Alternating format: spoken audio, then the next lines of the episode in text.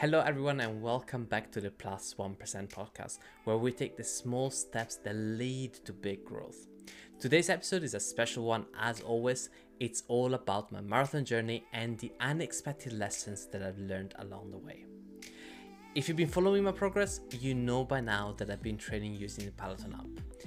It's like having a personal coach right in your ear, guiding you through every step of the way. The music, the pacing, the encouragement, it's all taken care of and I don't have to worry about it. But why am I telling you all this? This week, my Peloton instructor said something that really resonated with me. She noted that the majority of people out there wouldn't even dare to think about training or something like a marathon.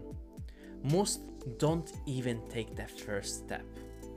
And it really got me thinking, right? All week, especially last week, I've been stuck in a loop of self doubt. I was thinking of myself as not good enough, I hadn't done enough trainings, my training kind of sucked, others are doing better, but who am I comparing myself to? And that's when I realized that my comparison window had shifted. I was no longer considering the billions who don't even bother with training. Instead, I found myself comparing my progress to the elite of the elite. And this tendency, my friends, can be described as something called the relative deprivation. Is the feeling that we are at a disadvantage or doing poorly compared to others, even when we are accomplished something extraordinary. Our minds often gravitate towards those who are doing better, ignoring the vast majority who might be doing worse. Now, recognizing relative deprivation is one thing, but how do we break free from the grip? So, let's dive into some strategies to help us escape that mental trap. Firstly, focus on personal growth. Instead of comparing yourself to others, measure your progress against your past self. Are you improving? Are you growing? That's what truly matters. So in my case, for example, I should probably start recording some basic things, such as the weekly pace, the distance, or even some other useful metrics. Now, don't get me wrong, I use those metrics, but I don't use them as a way to compare myself to myself from two weeks ago or three weeks ago. Secondly, you can cultivate gratitude.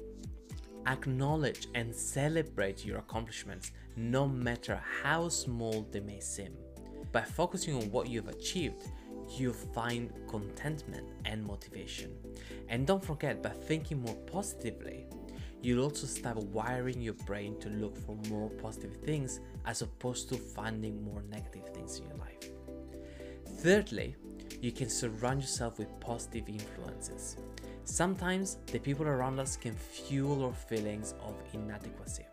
So engage with friends families, or communities that uplift you and recognize your efforts. So that means if you need to go out there and find yourself some sort of an accountable coach or someone that can hold you accountable, but also remind you that you're being great, you go ahead and do that. That's one thing that social media is really good for. Fourth, realign your goals. Are your goals aligned with your values and interests? Or are you shaped by external pressures or societal expectations? Reevaluate what you're striving for and make sure that it resonates with your true self. And lastly, seek professional help if needed.